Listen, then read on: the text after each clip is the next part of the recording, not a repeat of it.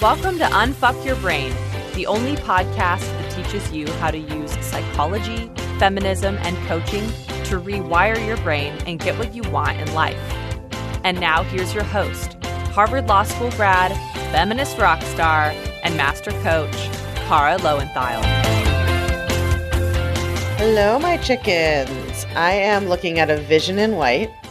My friend Shira Gill, who's here on the podcast, and her video on Riverside is just impeccably styled, of course, because she is a organizational guru in all the ways of your house, of your mind, of your life.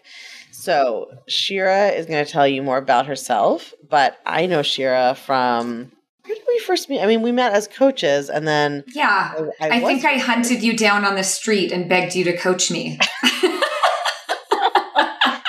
Walked by and you were at dinner at a restaurant. Yes, yes, that's true. We had met at a like at a mastermind.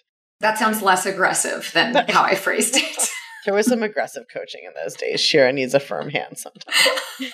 But she has come a long way, and she is now a published author, a world famous organizational coach. Her next book, this is your third? I'm working on my third, but we're talking about one and two. Your second. Yeah. Her first book, Minimalista, you have seen all over the place. Her second book, Organized Living, will be coming out on Tuesday, October third. Tell us a little bit about yourself and what you do other than write amazing books. Okay. Well, thank you. I'm thrilled to be here. As you know, you're one of my favorites to talk to about all the things.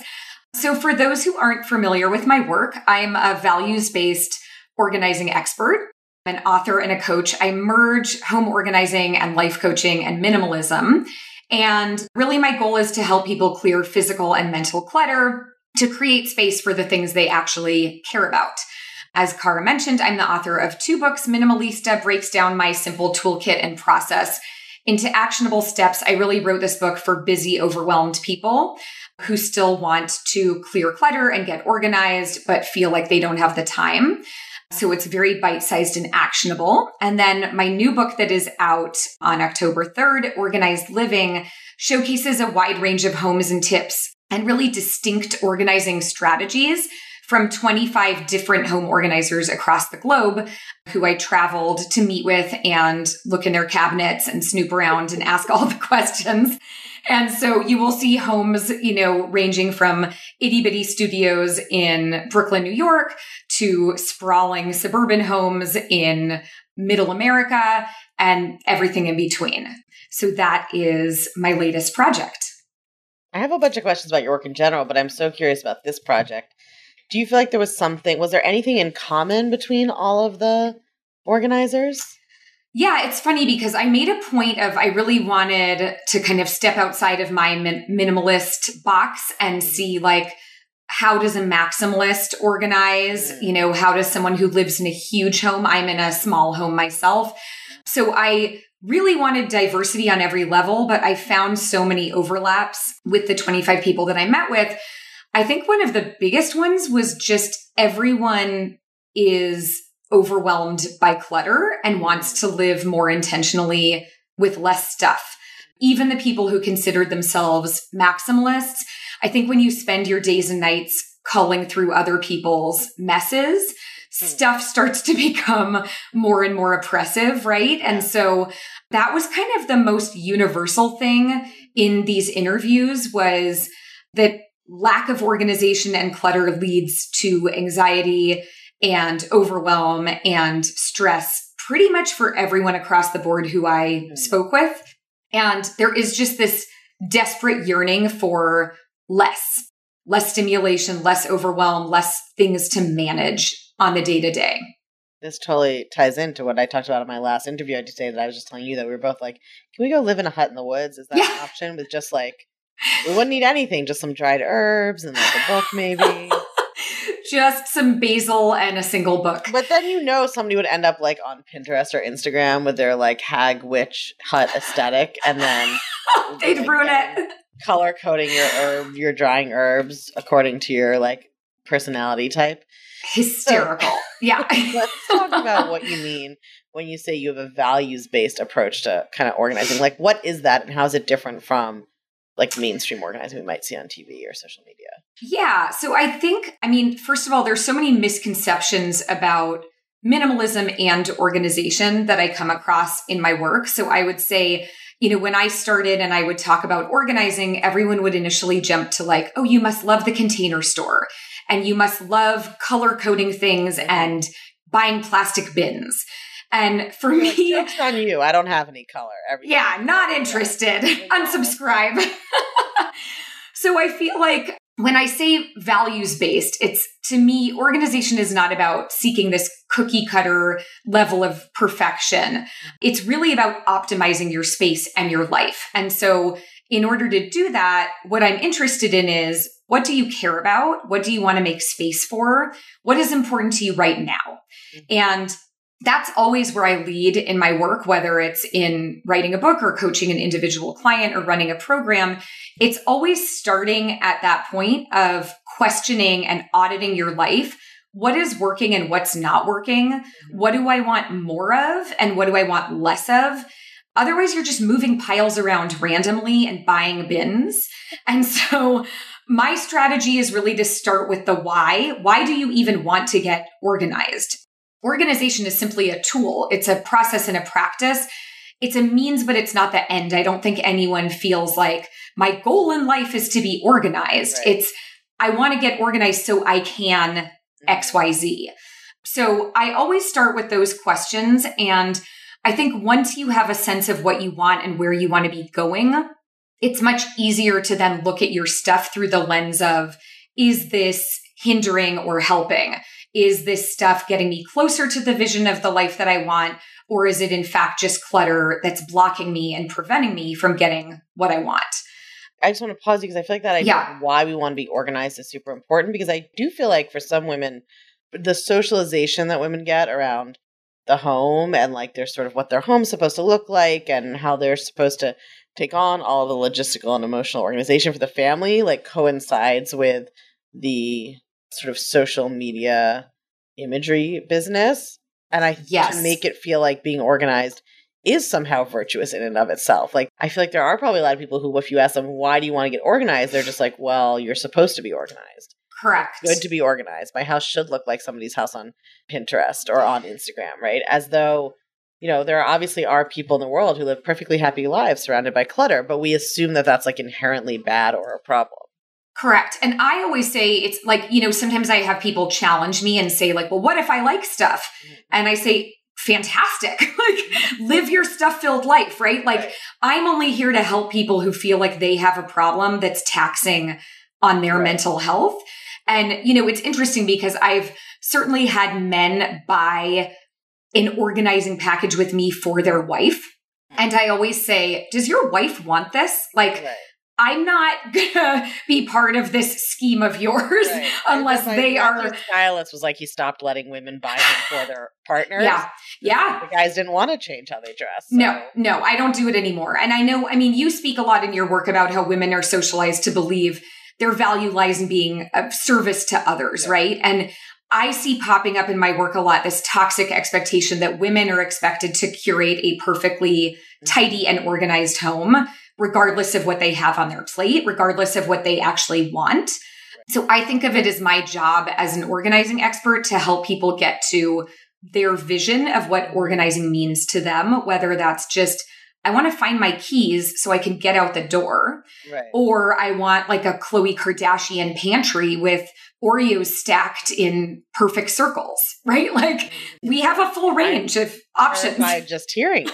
I know you are. I feel like, yeah, the, the thing that comes to mind when I think about like organization and mindset partly is also that people think it's like this perfectionist fantasy of like, I'm going to get organized and then like stay there, as opposed to like, I don't know, at least in my experience, it's like you get organized, then things get a little chaotic in the house, then you got to put them all back where they're supposed to be. Yeah. Right. But like we think of it as like, well, when I just get, or it's like a fresh start in a diet. It's like, I'm going to hire an organizer and then I'll be organized and then I'll never, there'll never be anything on the dining table again. Like my partner will never leave their socks out again. Yes. My kids will never make a mess again. One of the graduates of my advanced certification in feminist coaching, Amelia Pleasant Kennedy, calls this the promised land, right? It's like, I'm going to get to the promised land of home organization and then everything will be perfect and I'll just stay there forever.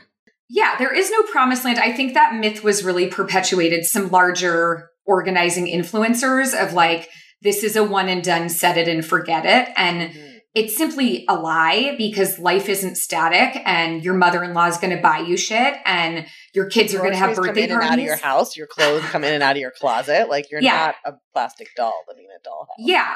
And I think of it like there are these pillars, right? There's volume, there's systems, and there's habits. Mm-hmm. And so to me, volume is where the minimalist philosophy comes in. It's about looking at how much can you manage? How much do you want to manage?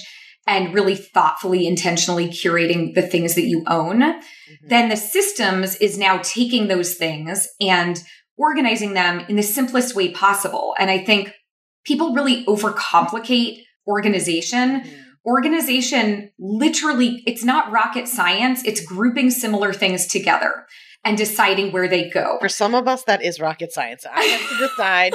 The first time that Shira came and helped organize my house, I was like, wow, we have different brains. Because she was like, let's pull everything out. This will be so fun. And I'm going to put it back together. And I was like, I would rather die. Like the executive function required to look at a bunch of stuff and decide where it should all go. I want to lie down. I can like build a business from zero to millions. I can write a best-selling book. Like I can do any of that stuff. If you're like, here's a pile of objects, please sort them and put them away. I'm like, no, I'll just move. That's fine. Yeah, I think you did flee the room at one point. At least once. The second time she came, I was just like, great, here's the kitchen. Bye. Do whatever you want. Good luck. But the thing is, Kara, like decision-making is so powerful and satisfying. And I feel like that's so much of your work is helping people make decisions. And yeah. I think that's why I love organizing so much, because it is this tangible, actionable thing that we can do, that there is a result. Like if you make a decision, this goes here, you're done. Like that's a wrap, right? I just find it so satisfying. For me, I think it partly comes with not being spatial. So I feel fine making decisions mm. about what to keep and what to throw out, but that's easy.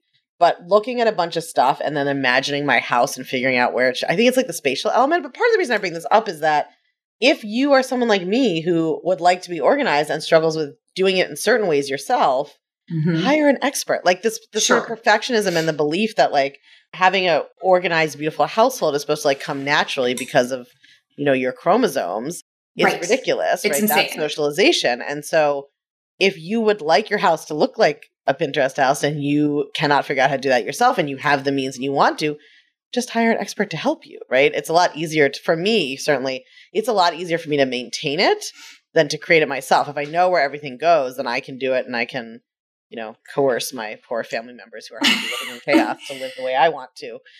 But I would never have been able to figure it out myself. And that's fine. Yeah. Yeah, it's fine. It's just like, I don't know how to do quantum physics. Like if I needed to figure that out, I would hire someone and have no shame about it. But right. for some reason, there is, I mean, I primarily work with women, and the level of shame that I hear and experience in my work is staggering. I would say it's across the board.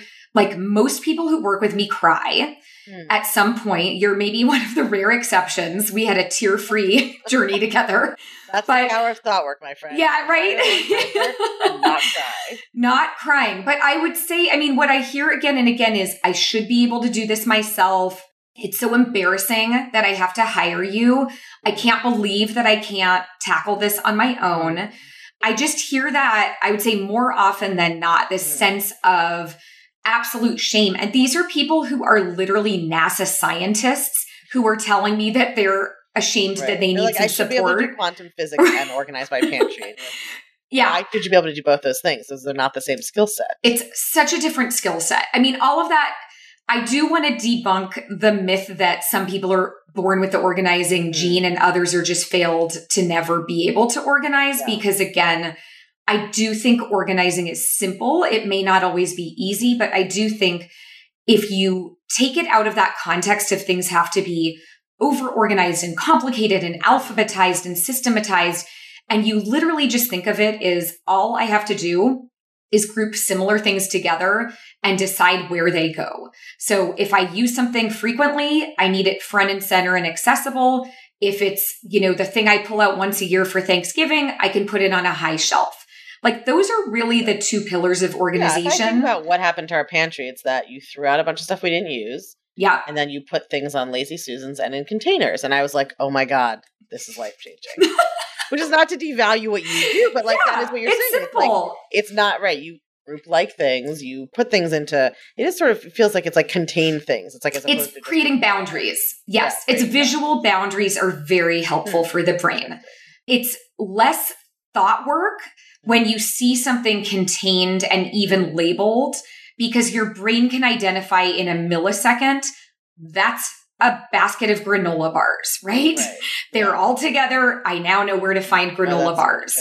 And I think like that cognitive load of like, where yeah. are the bars? Where were they yesterday? Where could they have gotten moved to today? Exactly. Like our brain has so much to digest and process every single day. So the more we can make our visual clutter more manageable, the less our brain actually has to work and process. Mm-hmm. So that's why I always think like organize like a kindergarten classroom or a supermarket, make it so that a five-year-old could come in and know where to find a snack or the chocolate or the milk. That makes sense. So what do you think is, I mean, you've talked about shame. Are there other mental or emotional blocks you see kind of come up that are keeping people attached to items they don't really need or want, or that are sort of keeping them from creating order? Do you feel like it's more that people have too much stuff, or is it that the stuff is not organized, or both? So yeah, it's kind of a chicken egg thing. I mean, we have a massive overconsumption and volume issue, you know, specifically in Western societies. So I think like my profession wouldn't exist if everyone just stopped buying less stuff. That's the truth. When people hire me to get organized, the first thing I always deal with is volume, mm-hmm. because if you just cut your volume in half, you may not even have to organize because you have so much less to process and manage. But on top of that, what I see is a lot of really like thinking that's rooted in scarcity is kind of across the board.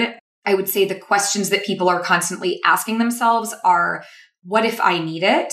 Or what if this random person who gave me this thing comes over to visit on a Tuesday and I have to admit shame that I've given said thing away, right? So I find that the, the dialogue that is kind of circulating through people's brains is always rooted in scarcity when it comes to their home and, and organizing. It sounds like this kind of like you're worried about ever getting rid of something that somebody else gave you or what other people will think. Yeah. It's like that whole what if, what if. And so, you know, A, I like to say, well, what if that did happen? Like, God forbid your friend says, you know, where's the scarf I gave you in nineteen ninety-two? You can say, I don't know. Or you can right. say, you know, I donated it in the last round. I loved it and enjoyed it. And yeah. now I'm paring down and n- the world isn't going to end. But I do find people being crippled mm-hmm. by, you know, the gifts and the guilt, the sunken cost fallacy of, I spent so much money for this, so now I couldn't possibly part with it, because it's almost like then I'd have to admit defeat, like, right. which is embarrassing and shameful. But instead, you know, I like think about themselves that they're wasteful. It's like, that's the kind of thought right. work element is like, yeah. if I throw out something expensive, then I have to think to myself, I spent the money wrong. I'm frivolous with money. I'm wasteful, like all yeah. of these thoughts. So instead I'll just keep a hulking thing I don't want, which is not wasteful. Or frivolous. I know. Or doing anyone any good, right? Like if you keep all of these things out of guilt that they then gather dust, wouldn't they be so much better serving someone who actually needs that thing and would use it? So those are the things I find like these kind of limiting or just scarcity based. There's a lot of like, what if? What if I take up yoga again and need this coursework? What if I go back to scuba diving in ten years? These are like actual things people have said to right. me. And, you're like, and I'm like, updated safety for that. Yeah. If you want to scuba dive in ten years, you can rent or borrow or buy. Like that's not going to be an impossibility. And likely you're not going to want to scuba dive in ten years. We have this question in my household around batteries a lot, like things like that, mm. or like things where I've introduced my partner to the, it's like the twenty rule. It's like if you can buy it for less than twenty dollars in under twenty minutes, yes, don't keep it in your house just in case you someday need it. Yep. Which covers a lot of things in his toolbox. So how do you feel like, I mean, we've talked a little bit about how thought work can kind of come into it. There's like the coaching or self-coaching that you need to do on your shame around mm-hmm. needing to hire someone or buy Shira's book, or just like this idea that you should already be perfectly organized so you don't even try.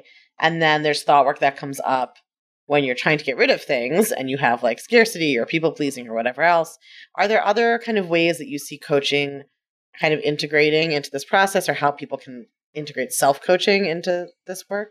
Yeah. I mean, I think, you know, what I find is that people always start with the shame part of where they are now instead of focusing on what they want to create for their future. Mm-hmm. And I think just simply switching that lens from, oh my God, how did I get here? I'm so ashamed. You know, this isn't who I want to be. Like, just stop it. That has no upside, right? And I think just flipping into having a future focused mindset around, what do I want to create? What do I want my home to look like, feel like? How do I want it to function? What am I moving towards in terms of my bigger goals? And how can I curate a space that supports that? I think just getting out of that, beating yourself up, going backwards, and anytime that starts happening in your brain, to just kind of be kind, press pause and say, we're not going backwards, we're going forwards. Mm-hmm. So, you know, even if you're giving away ten Nordstrom bags full of stuff that you bought that cost you thousands of dollars that you regret and you feel terrible about, I say to people, like, just free yourself from the shame and the guilt of all of that, move it along, and instantly put all of that energy to use, working on what do you want to create now? How do you want to shift your spending now? How do you want to be a more mindful consumer? How do you want to be more sustainable moving forward? So a lot of it is just simply getting out of that backwards thinking and that dwelling in the past and checking your brain and saying, it's cool. We did the things. What are we doing now? What are we doing moving forward? I also see a lot of shame for women around spending and over consuming. Mm-hmm. So the huge piles of Amazon boxes at the front door, and people are like turning purple and just mortified. Like, I don't know how I got here where I'm tripping over boxes or store returns. Again, it's interesting to just try to get to the root cause of, why are you here? Mm-hmm. Like, let's stop focusing on I'm a bad person and start being curious and deconstructing. Like, for many of my clients, it's coming from a place of, similar to when people overeat or overdrink or do drugs, it's like a numbing agent or a buffer of, there's something lonely or painful that I don't want to deal with. And I love the dopamine hit of shopping. And so typically when I'm working with people, I challenge them to go on a purchase pause where they don't buy anything unnecessary for a period of time. Typically I start people with a month. And what happens is they then have to deal with all of their thoughts and all of the pain that's going to come up around whatever they're grappling with. For some people, it's a loss or a trauma or a divorce. For some people, it's just feeling completely stuck or stagnant in their life or relationship or career. But I think the, the shopping and the overspending is always a Band-Aid for a bigger thing. So that's, it's to me always really interesting to just say, if we stop the shopping, what are we left with? And then that's where you can really dig in with the thought work and the coaching and getting to the root cause and, and solving the problem.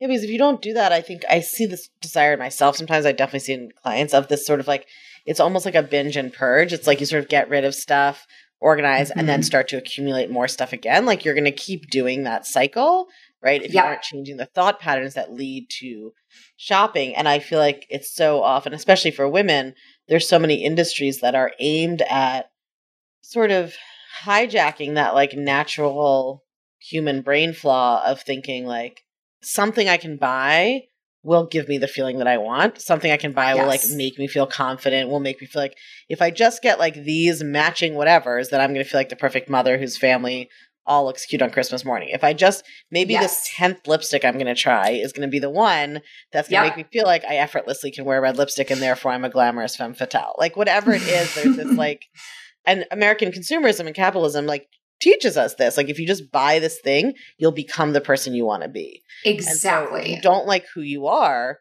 then you are constantly purchasing to try to buy things to become this person you want to be. And the only way to like who you are is to do that thought work. So I love that sort of the purchasing pause, the like, okay, now we got to work on all the stuff that led you to this, or else like you're going to be back here in two years shopping. Yeah, it's a never-ending cycle, right? Because you get the dopamine hit. I mean, I'm guilty of this. If I am bored or lonely or stagnant, like a new handbag can feel like the answer, right? Like that's going to give me the little juice right. I need.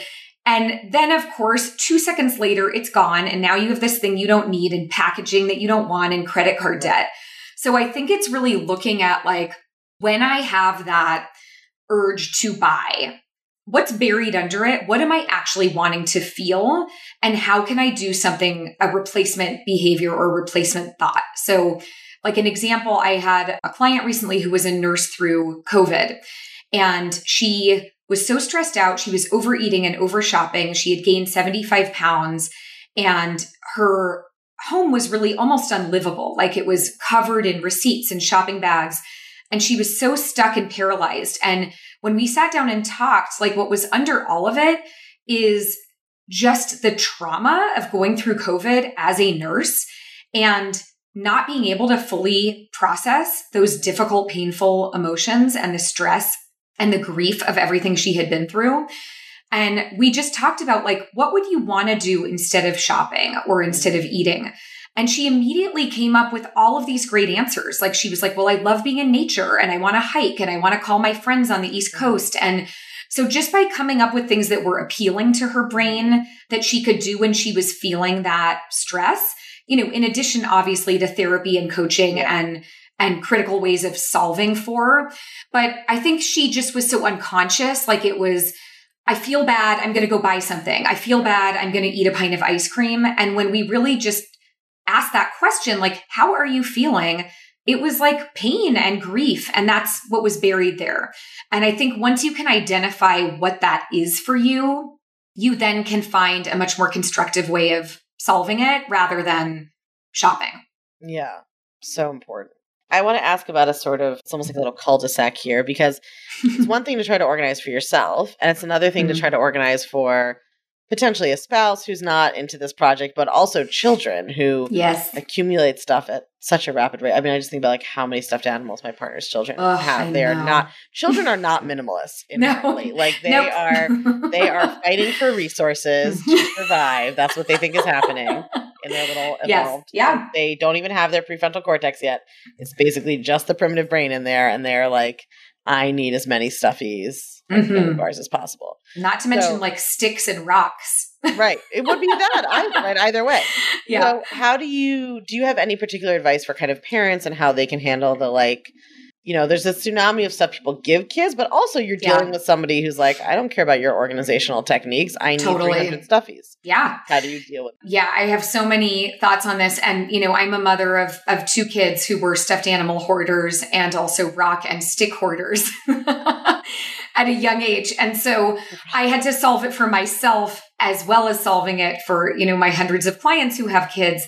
And I think what's been most effective is concrete physical boundaries, right? So I like to say it's really a gift to give your kids agency of choice. Like if I picked for my kids, I would pick like beautiful Scandinavian toys. Right. There's a, there's a store in New York that's like all wood children's toys. Yeah. It's like, this is a store that no child ever goes into. I People just know. go in and purchase toys for their friends. Kids. Yes. I'm like, no could problem. we go to Stockholm and get like the beautiful, like little... And my kids are like, those are horrifying. Like, give me the googly-eyed right. stuffies. Or my sticks. I just don't want nice sticks. Yeah. I only want backyard sticks. Definitely dirty sticks everywhere. So basically what I figured out is I wanted to teach my kids the value of decision-making, the value of having boundaries. Like, we don't live in a world where you get everything you want. Mm-hmm. That is an important principle that I wanted to teach my kids. But I also think decision-making and limits and boundaries is critical for children to learn. So like a very easy hack is to give each one of your kids a, I call it a treasure box. So, you know, my kids are named Emily and Chloe. So Emily has one big bin and Chloe has one big bin, and they live in their respective rooms. And it's like from the time they were toddlers, this is your treasure box.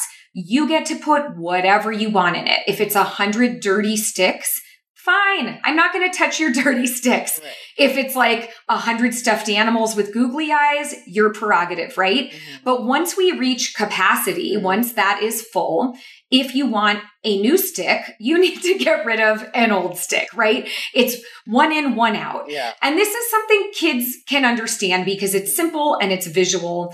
And what I find often is that the parents get in the way because the parents start saying, when the kid even wants to get rid of something, oh, but your grandma gave that to you, or that was really expensive, or you might really love that when this person comes over. Mm-hmm. So the key is really like, let your child be fully in charge and make that decision over what they keep. For me, my rule has always been, we're in a, you know, twelve hundred square foot bungalow with no storage to speak of. And so I said to my kids, listen, I want the living room and dining room and kitchen to feel good and be clutter free. And I work here and live here and have people over. I don't want it to be, you know, a preschool. However, what you do in your room is your prerogative. And so they can be messier. They can decide what they want to. I mean, right now, my daughter has literally like stuck things all over her wall. I think there's plants hanging from the ceiling. Like it's wild in there, but that's her room. And so I try to give her full autonomy over having a space that can really just be hers. And then the boundaries I set are like, listen, before Hanukkah or Christmas or your birthday, we're going to do a quick edit. We're going to go through before new things are coming into our home. We're going to get rid of things that you've outgrown or you don't like or you don't use. Otherwise, guess what? New stuff isn't going to come in. Mm-hmm. So a lot of it is just about teaching like limits and boundaries and this idea of like enough. And I think that's our job as a parent, is to set the limit and the boundary, but then to give them the freedom to decide what goes in the bin. I love that. I have accidentally or coincidentally, I had adopted the same policy of like, what happens in your room stays in your room. But like the main areas of the house, I'm like, at the end of the day, if there's your random stuff all over the house, it's got to go back to your room. But I love yeah. this idea of like, nothing's coming in if we're not going through, because I do think there are children who'll be like, yes, I need and use all of these things, even though I haven't looked at it in twenty years. But the idea of yes. like balancing that out seems so good. So your new book, I know, showcases, I want to make sure we have time to talk about your book. Yeah. Showcases the real homes of organizing experts across the world, Mexico City, Paris, New York, London, Lisbon. So what were some of your kind of, I guess, both top takeaways from reading the book, but also what do you think, why should people buy the book? What will people get out of the book that I think, especially with organizing, sometimes the visual is easier to understand than the, the totally. Visual, but just tell us a little bit about the book. Yeah. So in the book, really, like the idea was, I want to show that organizing is for everyone. It's not for a specific type of person. It's not for a specific type of house. It's really something that people can leverage and customize mm-hmm. for their own style, their own values, their own background. And so I really was very selective in curating these twenty-five experts who I um, personally visited all of their homes and interviewed them about their life stories and why they're organized and why they organize the way they do. Because I wanted it to be kind of a choose your own adventure for the reader mm-hmm. where they could go through and, you know, I have my advanced copy. So it's been so interesting because I've even shown a few people in my family, and it's fascinating to see, like, you know, there are some that are more like that traditional, like stark white neutral. And that's very appealing to me. Like my brain is so busy and cluttered. I just want like everything to be white. But for some people in my family, they're like, ugh, you know, like they look at it and they just go like, oh my God, that's so not for me. And then they turn the page and there's like this new person who it's like color and texture and pattern, but they're still organized. They still know how to find their stuff. There's a method behind the madness. So the goal in writing the book was really to present like, look, there are so many ways to do this. There are so many ways to optimize your home and create systems while still being you. You don't have to have like the rainbow order or the plastic labeled bins. You know, I have a woman who I showcased in Vancouver who lives in a three hundred square foot apartment, and everything in her home is vintage. And it's like floor to ceiling, like, you know, velvets and gabardines and paintings from all over the world. And she loves it and she knows where to find everything. And it's not like the typical image you would see of organization, but in fact, she is living a great life in a tiny space and is super organized. So that was kind of the impetus for writing the book. The reason I think people will get so much out of it is that from each home, I pulled out all of my top takeaways. So I learned from every person that I interviewed, and I would go home and apply these things to my own home. And so at the end of every one of these twenty-five chapters, there's a whole synopsis of here are actionable tips and takeaways and strategies that you can now take and customize to uplevel your own home. And then in addition to that, there were these kind of bigger, broader themes. So I created cheat sheets like working from home. You know, that's a challenge many people are facing right now. I work from my dining room table, which also my kids do their homework at, and we also eat dinner at. So I have roundups of tips for everything from living with kids, working from home, living more sustainably, small space living. So my goal was really to solve all of the biggest organizing challenges in a way that will feel really actionable for people and fun to look at because it's such a visual book. Amazing. So where people can get the book starting October third, but are there pre-orders available? Where? Definitely. Yes.